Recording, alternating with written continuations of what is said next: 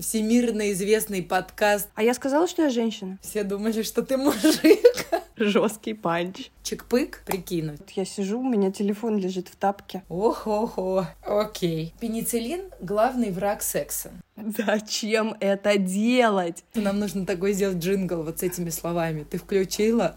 Да. А я нет. А я включила. А я нет. А я включила. Давай, раз, два, три.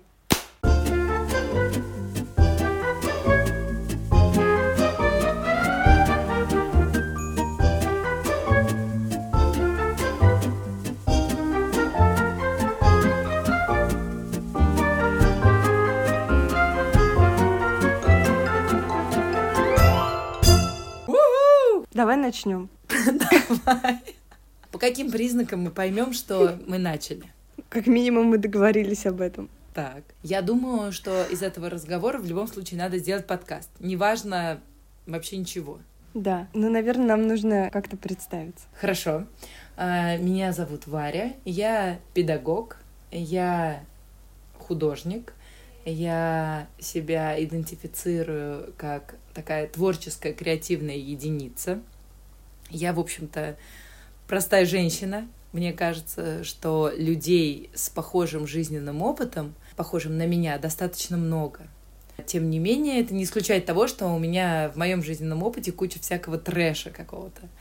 Но мне очень нравится рассказывать о нем и встречать людей, которые говорят, «Э, я так понимаю, да, у меня тоже, у меня также. И часто бывает, что это не какое-то тотальное совпадение, типа, у меня тоже трое детей, и их зовут вот так-то, как твоих. Ну, что-то вот какими-то культурными кодами, какими-то обстоятельствами, временными, чем-то, э, то с одним, то с другим человеком соприкасаться и узнавать, что ты часть чего-то большого, это суперско для меня. И для меня этот подкаст про это. Про то, что мы можем сравниться нашим опытом и услышав, как человек э, делится своим опытом, мы можем чекнуть себя, ну вот как бы чекнуть себя человека. Я не очень люблю всякие формулировки типа подумать об другого.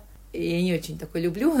Так говорят, мне надо об тебя подумать. Это при этом супердейственно работает. И есть э, даже там психологические всякие подходы, инструменты, которые именно так и выглядят.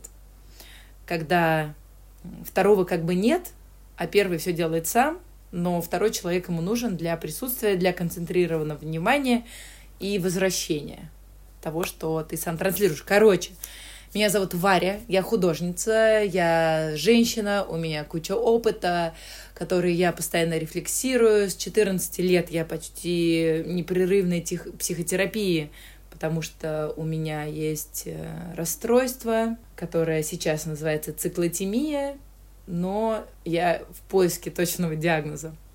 У меня есть трое детей. Это подросток, э, средний росток и недоросток. 11, ну, вернее, 12, 9 и 6 лет. У меня есть муж, мы вместе уже почти 14 лет. Вот. И это все звучит так, как будто это можно уместить в трех предложениях, но на самом деле за этим стоят многотомники опыта, и это классно. Теперь ты. Да, теперь я. А меня зовут Настя. Мне 30. И если проходиться по сухим фактам, то у меня двое детей. 9 лет и 3 года. И я ранняя мать. Я считаю это на самом деле большой частью своей идентичности, что я рано стала мамой. Я фотограф, и теперь я еще психолог. И теперь я что? Что еще и подкастер? К, да. И фотограф К ты была. И фотограф К, да. И я в разводе. Вот. Это такие важные части моей идентичности. И у меня тоже много всякого разного опыта, который я тоже бесконечно рефлексирую. Часто об тебя. Взаимно. Мне кажется, что да, что мы с тобой делаем это обоюдно и очень даже успешно.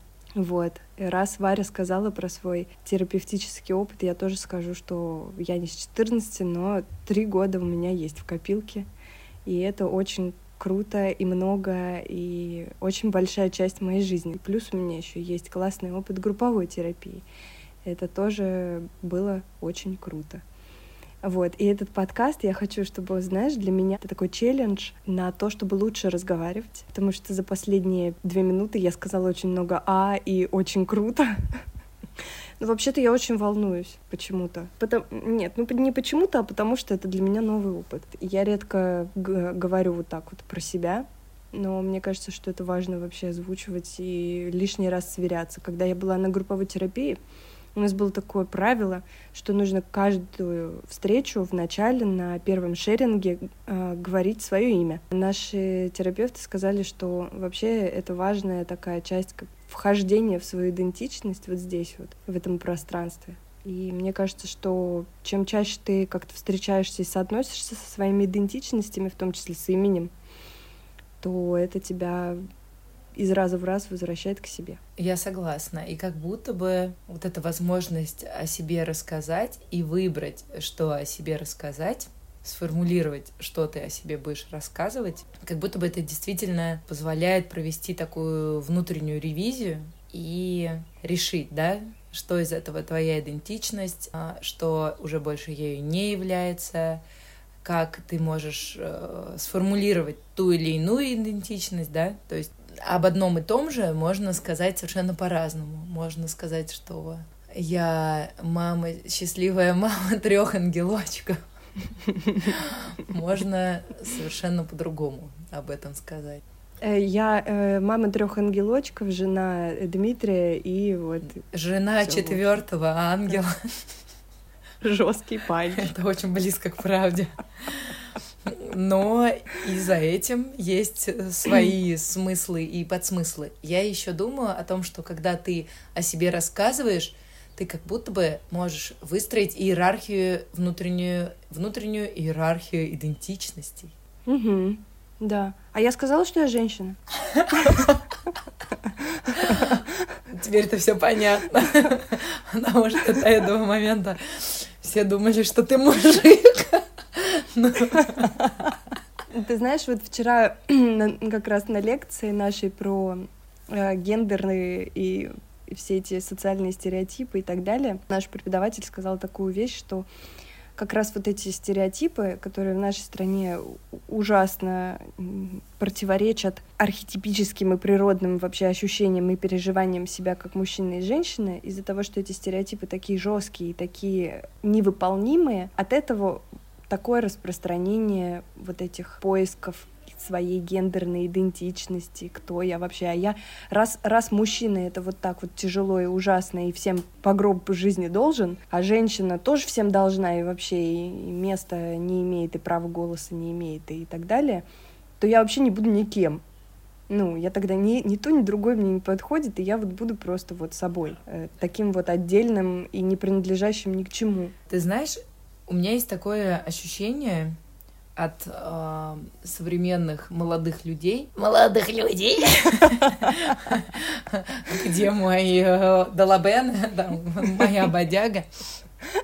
Такая штука. Они могут быть при этом совершенно разного возраста, эти люди. Почему-то в какой-то момент этот долг э, пережал вообще всех. Дело в том, что, как мне кажется, у наших родителей, бабушек, дедушек вообще не было вопросов к тому, что они что-то должны. Они были всем должны, и эти долги бесконечно отдавали, не спрашивая, зачем.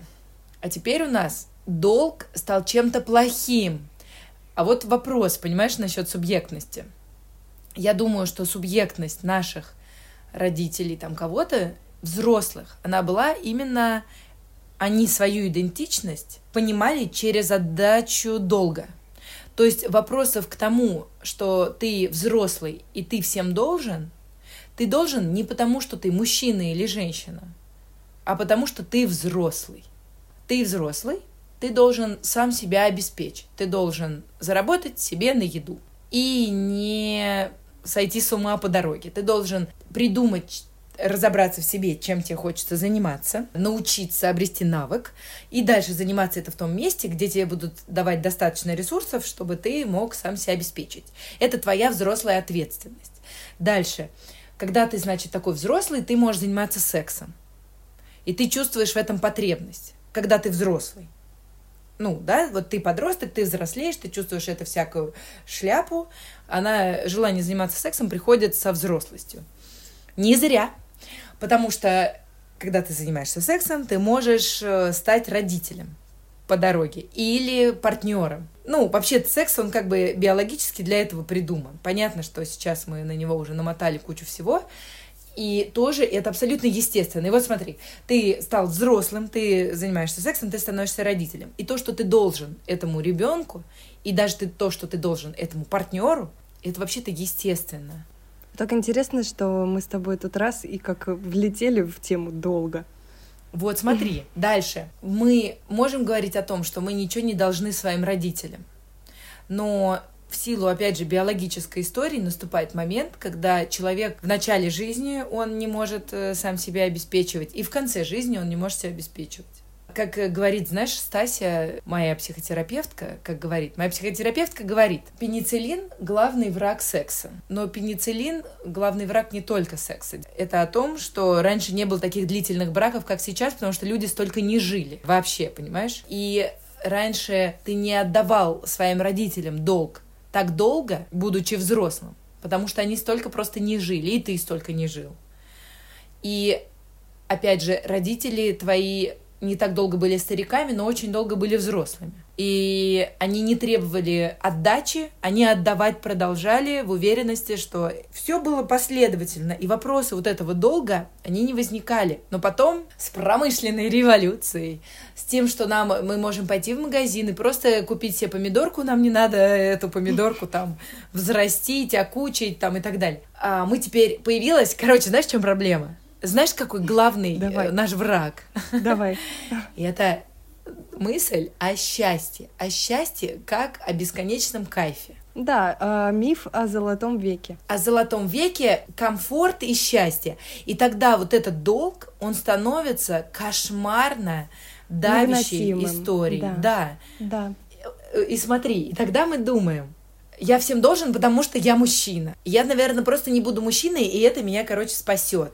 Да, да. Или я всем должна, потому что я женщина. Я не буду женщиной, это меня спасет. А, или я должна, потому что я мать. Но я просто тогда откажусь от материнства, и это меня спасет. Потому что современный век нам это все позволяет делать. И это правда, нам он позволяет. Но почему-то мы не становимся должны меньше от этого. И счастливыми мы тоже не очень становимся. И счастливыми мы тоже не становимся. Как будто вот этот страх долга, он на самом деле, вот, ах, бедненький мужчина, он всем должен. Ты знаешь, ах, бедная женщина. Вот у меня, кстати, ну, видимо, потому что я женщина, я когда думаю о том, что женщина всем должна, у меня очень много такого опыта тяжелого, когда я все время всем должна. Я не понимаю, где я в этом долге это тяжело. Но когда я думаю про мужчину, который всем должен, я думаю, да ты не должен, ты нужен. Нужен. И ты должен только тем, кому ты нужен. И на самом деле быть нужным как будто не так плохо.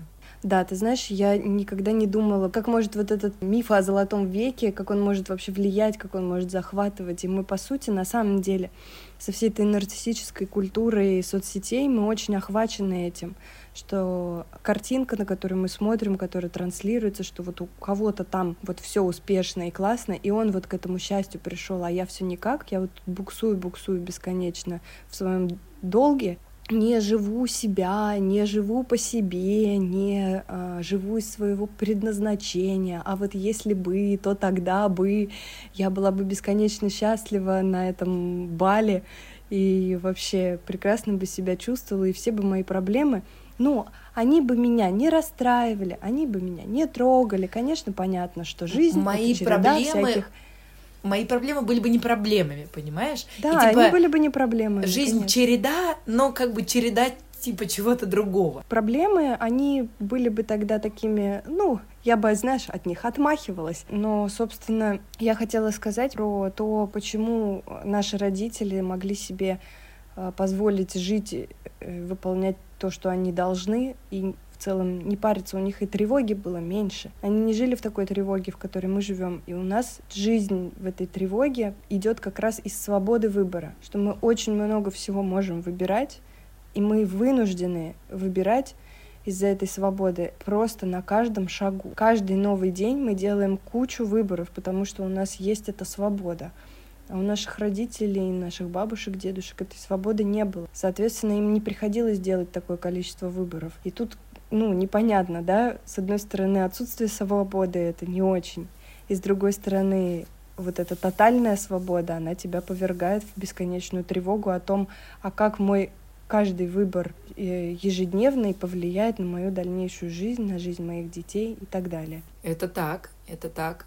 И я также думаю, что у каждого поколения есть свои боли, которые как по спирали или как просто по цепочке друг друга сменяют. Знаешь, поколение людей, у которых выбора не было, рождает поколение людей, у которых выбор есть, и, возможно, поколение людей, у которых выбор был, родит поколение людей, отказывающихся от выбора. Потому что, знаешь, есть вот эти вот прекрасные книги, типа 1984 год mm-hmm. или там Замятин, и мы mm-hmm. все, когда читаем, такие, о, господи, какой кошмар, хорошо, что у нас не так, но при этом то, что мы видим вокруг, оно как будто бы мы приближаемся к этому. И в местах, где доверие к государству повыше, чем, например, в России, люди охотно в это идут, потому что у тревожных людей, которые вот разгребают, плавают просто вот в этой тревоге, как в океане, еще вместе со своими детьми. Когда ты вдруг видишь, типа, большой корабль, который говорит, вот мы вас возьмем на свой борт, но у нас такие правила много, очень много жестких правил, то ты уже такой, да, боже мой, э, ну, я готов отказаться от своей, как бы, условной свободы ради безопасности, ради спокойствия. И очень возможно, именно поэтому поколение людей, попробовавших свободу, родит поколение людей, которые от свободы откажутся. Мы с тобой перешли на метафизические понятия, мы вообще не планировали сегодня про это говорить. Ну, видишь, у нас сегодня такой подкаст знакомства, и я думаю, что мы можем э, сегодня свободно походить туда-сюда, во все места, какие захотим, чтобы примерно представлять, в какие дебри нас может уводить, угу. и чтобы люди, которые вдруг будут этот подкаст слушать, тоже могли выбрать. Выбрать! Мне а. кажется, что здесь важно э, нам сегодня еще поговорить про то, а, про название, да, почему такое название, как мы его выбрали и что это вообще для нас значит. И немножечко про историю. Если можно, я расскажу про то, как мы к этому пришли, как я это вижу, да? Хорошо. Если, что, ты меня поправишь. Если что, все вырежем. А ты, а ты расскажешь, ничего мы не будем вырезать, только вздохи мои и бурление в животе. Про историю. А, вообще, как я это вижу, да, мы с тобой придумали и решили записывать этот подкаст, потому что мы с тобой нескромно считаем, что наши разговоры очень крутые. И да. я с самого первого вообще раза ловлю себя на том, что в этих разговорах всегда рождается куча всего. Куча всего крутого, объемного, важного, нуминозного даже, я скажу, вот так вот громко даже. И мне бы ужасно хотелось э, этим делиться. Но когда я, например, пишу, мы с Варей говорили про то, я сказала это, Варя сказала то, и это было так круто. Оно не выглядит так круто, как оно ощущается вот в процессе. Поэтому Поэтому мы с тобой к этому пришли. И да. еще мне кажется, что этот подкаст это такой прямо такой вещественный эксперимент, поделать что-то классное без надрыва, без каких-то адских ТЗ, требований. Я, я, знаешь, я прям в процессе чувствую, как оно давит, и мы с тобой такие, нет, нет, мы не будем тут э, долженствованием заниматься и там по, по перфекционизмом, попытками привести это к чему-то супер правильному, иначе мы с тобой просто как бы никогда не начнем. Вот. Это такой эксперимент, честно говоря, для меня про взять и сделать. А, смотри, у меня такие мысли, и мне хочется ответить на твое. Я почему-то вдруг подумала, мы с тобой обе, обе, обе, обе мамы, и я думаю о том, что, ну, например, в жизни, живой жизни, и вот в такой, наверное, ну, материнской жизни, я часто, когда пред... Э, говорю про жизнь, я себе представляю младенца. Для меня, наверное, символ жизни — это младенец, э, роды, маленький ребенок. И во всем этом очень много всего неидеального, непредсказуемого, как бы наш нарциссический очень красивый, кавайный, коузи хьюги, хьюги мир пытался материнство не завернуть во все розово-бежевое, очень красивое и все такое из натуральных материалов. Тем не менее, в этом очень много того, что... Ну, ты знаешь, как часто люди реагируют, типа, ой, какая красивая беременная мама, о боже, фотографии родов не, вид не хочу видеть никогда, это так страшно, это так стрёмно, это просто некрасиво. Это зачем? Зачем это показывать? Зачем, это делать? Кстати. И я думаю, что в жизни очень много вот этого неконтролируемого, неидеального, неидеального звука, но это настоящая жизнь. Мало что может быть больше про жизнь, более живым. Поэтому, как мне кажется, ну вот про жизнь, оно такое, оно не идеальное, оно, дети, я добавлю вам на Roblox, потому что я хочу с Настей записать подкаст, понимаешь, дайте мне этот час, хоть вы и лопнули пятилитровую капитошку на диване, как бы, ну все равно я хочу сесть и я не знаю, на что я буду писать звук, и я не знаю, получится ли вот это все, но мы попробуем, и мы сейчас это сделаем, просто потому что и у меня, и у тебя есть опыт, положиться на вот эту неидеальность, просто положиться на жизнь. Мы да. можем как бы на нее опереться и сделать, ну опять же, разместиться в этой жизни так, как получится. Не как идеально. Получится. Да. И мы, может быть, послушаем потом этот подкаст и такие, ох-охо, окей, что это было. Но, ну что, мы можем в следующий раз сделать по-другому. Мы можем более структурированно выбрать тему, и мы так и сделаем, просто потому что, смотри, это наше пространство, мы его создали для нас и для всех, кто хочет, э, захочет в нем тоже присоединиться к нему, разместиться, как-то отреагировать, о чем-то еще подумать, потому что когда ты слушаешь что-то, я вчера слушала подкаст, который ты мне скинула, я примеряла это на себя, и всегда, когда я слушаю какие-то подкасты, я что-то из этого беру, веду какой-то, ну, вставляю в свой какой-то внутренний диалог, отвечаю, мне это обогащает, и мне это интересно. Это делает мою жизнь более яркой, наполненной, живой и так далее. Поэтому вот что мы делаем. Мы живем свою жизнь и делаем это так, как у нас получается. И как будто бы это максимум. И вчера когда я слушала твою лекцию, там говорили о том, что э, мужчина про создание, женщина про население всего. Э, я думаю, что я своим ученикам на уроках рисования, на всякий случай сообщу, говорю, что я ну, не религиозный человек, но вот эта мысль о том, что Бог создал человека по образу и подобию своему, основная идея для меня, она в том, что Бог творец. Бог сотворил вообще все, и человек еще сотворил человека сотворил Творцом. То есть человек может создавать. И, собственно, как мне кажется, мы в своей жизни постоянно что-то создаем. Помимо того, что мы делаем выборы, мы еще постоянно что-то создаем, вплоть от еды на ужин, до людей, до каких-то рабочих проектов. И мне кажется, что вот это создание вообще полное женское право и вообще, ну и вообще человеческое. И мне кажется, что у нас с тобой вот эта женская идентичность, она достаточно сильна. Я помню, mm-hmm. что когда у меня появился Отто, и мне было типа 25 лет, когда мне говорили женщина в роддоме. В роддоме всем говорят женщина, потому что девушка это название девственницы. А мамочка. Мамочка. Э, ну, мамочка или женщина. В роддоме девственниц нет, понимаешь? Там уже все женщины. И все эти говорят, и я думала, э, вот у меня Отто говорит, самая, знаешь, самая старая девушка в мире, я говорю, Отто, самая старая девушка в мире называется бабка. Отто говорит, ну я просто не хочу ее обижать, я знаю, что женщинам неприятно, когда про них говорят э, женщины или бабки. Так вот, в какой-то момент я себя стала идентифицировать как женщину.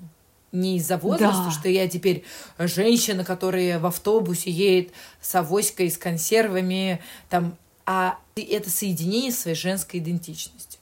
Я смотрю на своих дочерей, которые еще маленькие, они девочки, но я думаю про них, что это женщины. Я думаю про их женскую суть, про то, как они с ней соединяются, как они с ней обходятся, чем их женская суть отличается от их вот какой-то мужской составляющей. Я думаю, в этом есть, ну, это есть в каждом человеке. И поэтому я действительно себя чувствую женщиной. Вот. И это очень для меня приятное чувство. И даже когда мне вдруг говорят девушка, или кто-нибудь говорит, девчонки, пойдемте там куда-нибудь, мне даже как будто странно. Ну, понятно, что если в переписке э, в нашем там каком-нибудь женском чатике будут писать «женщины», «милые женщины», это тоже какой-то, ну, как и многие слова, слово «женщина», оно опушлено, затрепано и так далее. Но я с удовольствием думаю о том, что я женщина. И у меня есть друг близкий, с которым я дружу много лет. Однажды он мне написал, что вот в его понимании я в его личном мире я это вот женщина-женщина. А, и это, ну, супер было приятно в моменте, и мне очень нравится об этом думать иногда, когда я чувствую, что долго больше, чем меня, я могу вспомнить об этом, меня это очень поддерживает. Я понимаю, что я жена, потому что я женщина, я мама, потому что я женщина, я художница тоже, в этом очень много моей женской какой-то штуки, сути и всего. Я могу радоваться вот этому природному, чувствовать, как я с этим соединяюсь, разъединяюсь, ну, впускаю и выпускаю тоже из своей женской этой природы. И действительно, я часто чувствую себя женщиной-женщиной. Но это не то, что типа я женщина-женщина, а ты так просто женщина, не женщина-женщина. Я думаю, что каждая из нас это вот женщина-женщина, это еще и потому, что мы вот можем соединяться всем своим женским этим, да, женским организмом, матери Земли. Ну, короче, ну, ну пойми да, меня, что? пойми меня. Ну, что я, вот я поняла. Мы женщины, мы как, ну, мы, мы можем быть единой общностью людей. Мы можем быть единой общностью женщин. А мужчины могут быть единой общностью мужчин. Мы можем быть общностью ЛГБТ, квир, мы можем быть, ну, то есть, да, и вот я чувствую свою принадлежность к обществу женщин. Меня это поддерживает. Мне нравятся женщины вообще. Мне нравится сама идея о, о женщинах. И все, что с этим связано для меня. И мне нравится уязвимость женская, сила женская. И мне хочется, чтобы вот мы в нашем подкасте, он такой про то, какие женщины могут быть разные, сколько в них всего, и... Про женскую жизнь. Да. У меня тоже есть история с этим. Она как бы выходит из твоей, а, потому что я же знаю про это, и меня это ужасно зацепило. Помнишь, я тебе, я тебе стала в итоге это да, часто кстати, писать. Ты права, кстати, да. это правда. Что ты женщина женщин и так далее. И у меня был разговор с моей психотерапевткой Наташей. Я ей как-то рассказывала, что вот у меня есть такие чудесные подруги, восхитительные. Вот э, Варя, значит, и Люся это вот такие женщины, которые, во-первых, старше меня, во-первых, мои такие вот, как бы, мои, мои, я не знаю, как мои женские наставницы, что-то вроде того. Если вообще это возможно, потому что наставничество это что-то такое больше мужское, что-то такое отцовское. А здесь э, про таких старших, более мудрых, чем я, женщин, что ли. И я говорила, что вот Варя — это вот такая женщина-женщин.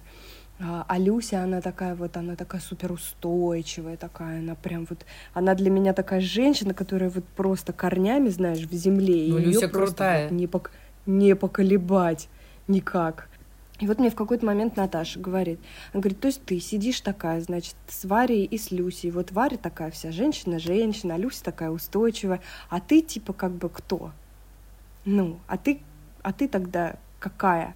Я такая, ну, я точно не такая и не такая. Она такая, ну, так же не может быть. В смысле, есть же история вот эта вот э, психологическая про проекции, да, когда мы в ком-то своего пола чем-то восхищаемся, угу. значит, у нас тоже это есть, но мы просто это не присваиваем. Оно еще, еще пока не присвоено. Это не тень, которая вытеснена как что-то нежелательное, а это нечто существующее, но не присвоенное.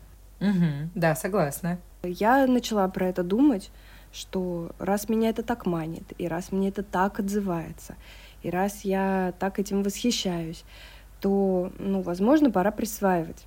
И для меня э, участие в этом подкасте и соглашение на это название, оно вот про это, про, ну, мне тоже можно. Мне тоже можно так называться, мне тоже можно быть женщиной, а еще и женщиной женщин. Потому что вокруг меня, правда, очень много женщин. У меня много подруг, у меня много классных знакомых. Вокруг меня собираются женщины, большинство моих клиенток женщины. И в целом я смело могу заявить, что с фемининностью своей я в контакте, я с ней соединена.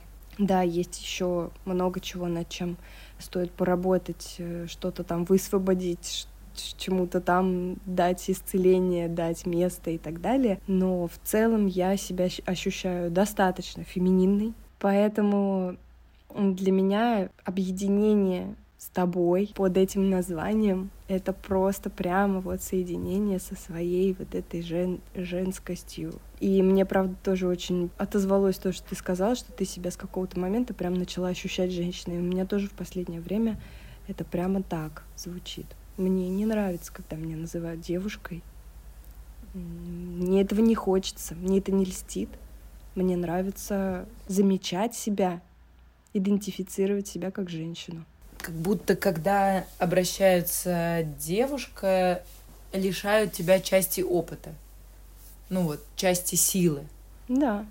Отрицают ну, ее. в целом, никто меня, никто меня не может лишить. Это скорее вот такое просто про внутреннее замечание. Ну да, да. Что ну, здесь с нами мог, может много кто не согласиться. Я как-то писала у себя в Телеграме, в канале вот именно про это, что мне очень нравится а, себя идентифицировать как женщина, и обращение девушкам мне больше не нравится. И мне многие написали в комментариях, что ну, там у них совсем наоборот. Ну, и я думаю, что всему вообще свое время, свое место и своя... Каждый имеет право на то, чтобы любую идентификацию себе подбирать по, по, по себе, по своему чувству и ощущению. Мы здесь вообще не про то, как правильно. Точно. Вот я хотела тоже сказать, что э, о чем бы мы здесь с тобой не говорили, с нами... Важный дисклеймер. С нами вообще не обязательно соглашаться. И у меня... Мы с тобой, кстати, удивительно во многом тоже не согласны друг с другом. Да, и мы многие вещи по-разному ощущаем, мне кажется, вообще. Да, и это прикольно. Да, это классно, согласна.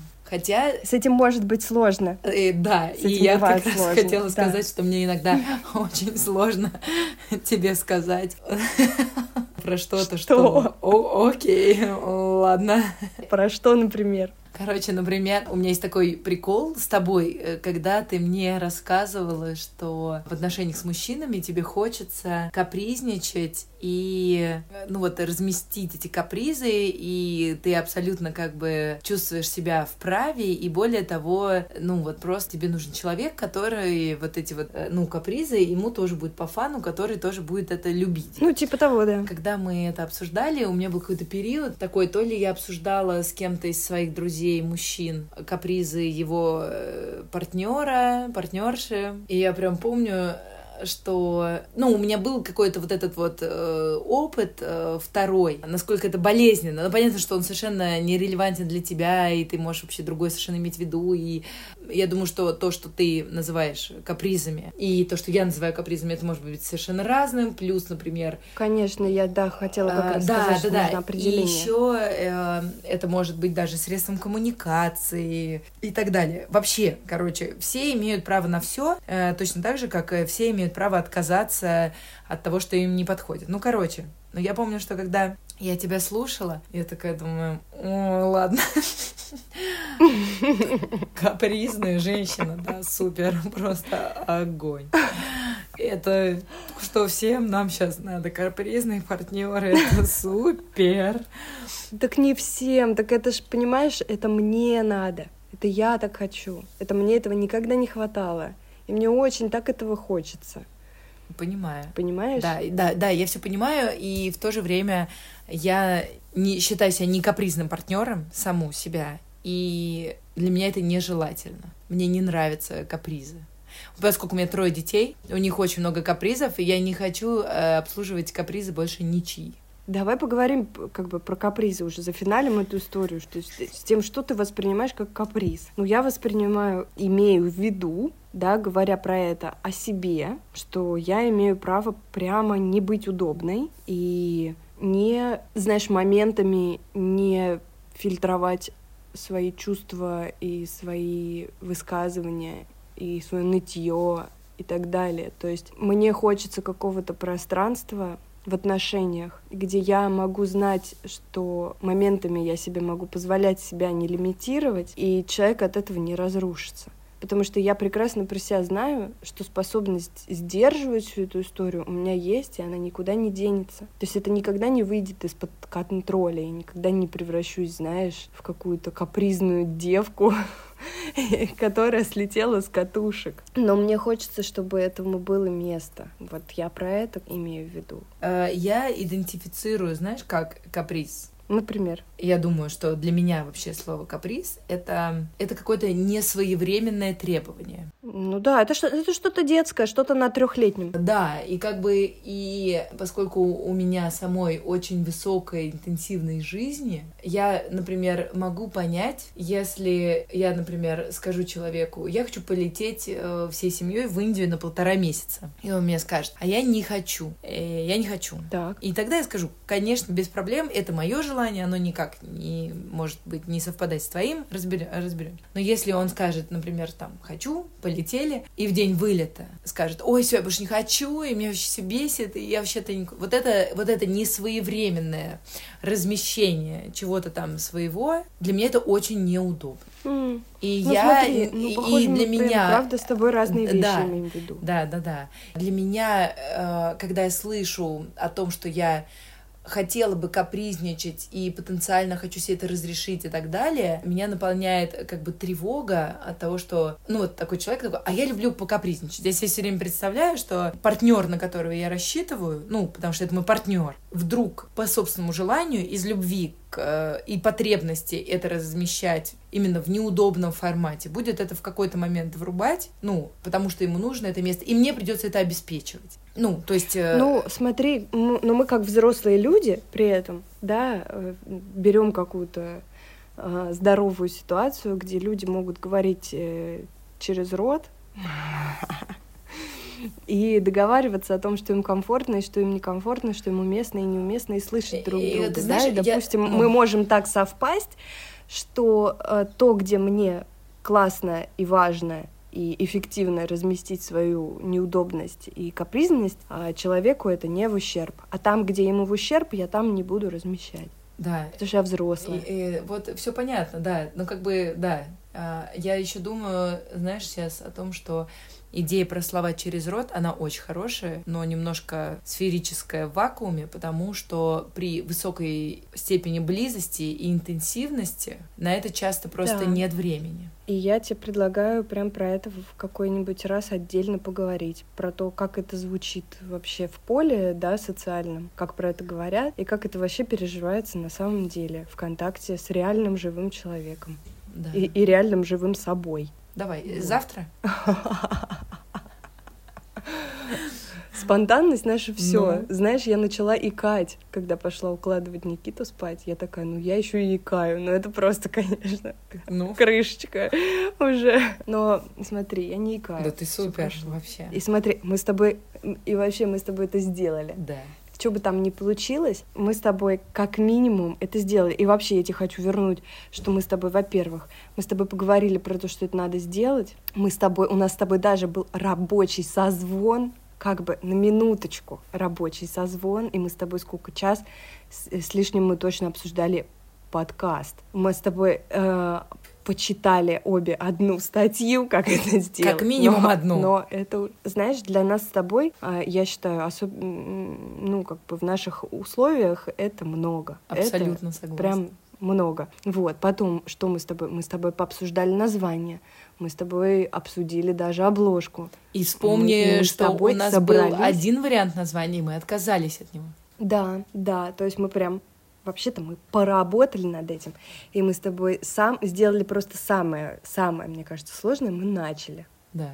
Вот, поэтому я тебя поздравляю. Спасибо. И благодарю тебя за гибкость и вообще. И я тебя. За все. И я знаю, что хочу тебе сказать, что на всех этапах это было прикольно. Ура. И помнишь, это то, о чем мы говорили, что мы к этому и стремимся, угу. чтобы реализация нашего проекта и идеи была в удовольствие, в кайф и без напряга, без давления. Я очень бы хотела, чтобы это дальше продолжалось, чтобы, ну вообще, чтобы это продолжилось.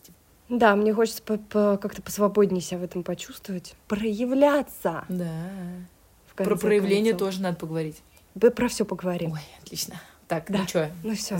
заканчиваем? Да, заканчиваем. Что надо здесь обычно говорят? Что надо нам поставить э, лайки. А, Это классно, когда ты после подкаста видишь какой-то фидбэк и можешь это еще продолжить обсудить в комментариях. Но вообще люб- лю- любой фидбэк интересен. Даже Сейчас э, негативный. себя прям. Хотя не знаю, Ладно. негативный, может, не очень.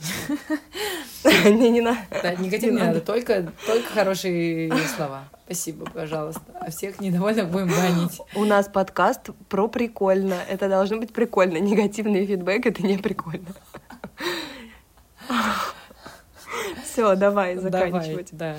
Надо еще раз хлопнуть или нет? Или можно просто Нет, закончить? нет, не надо.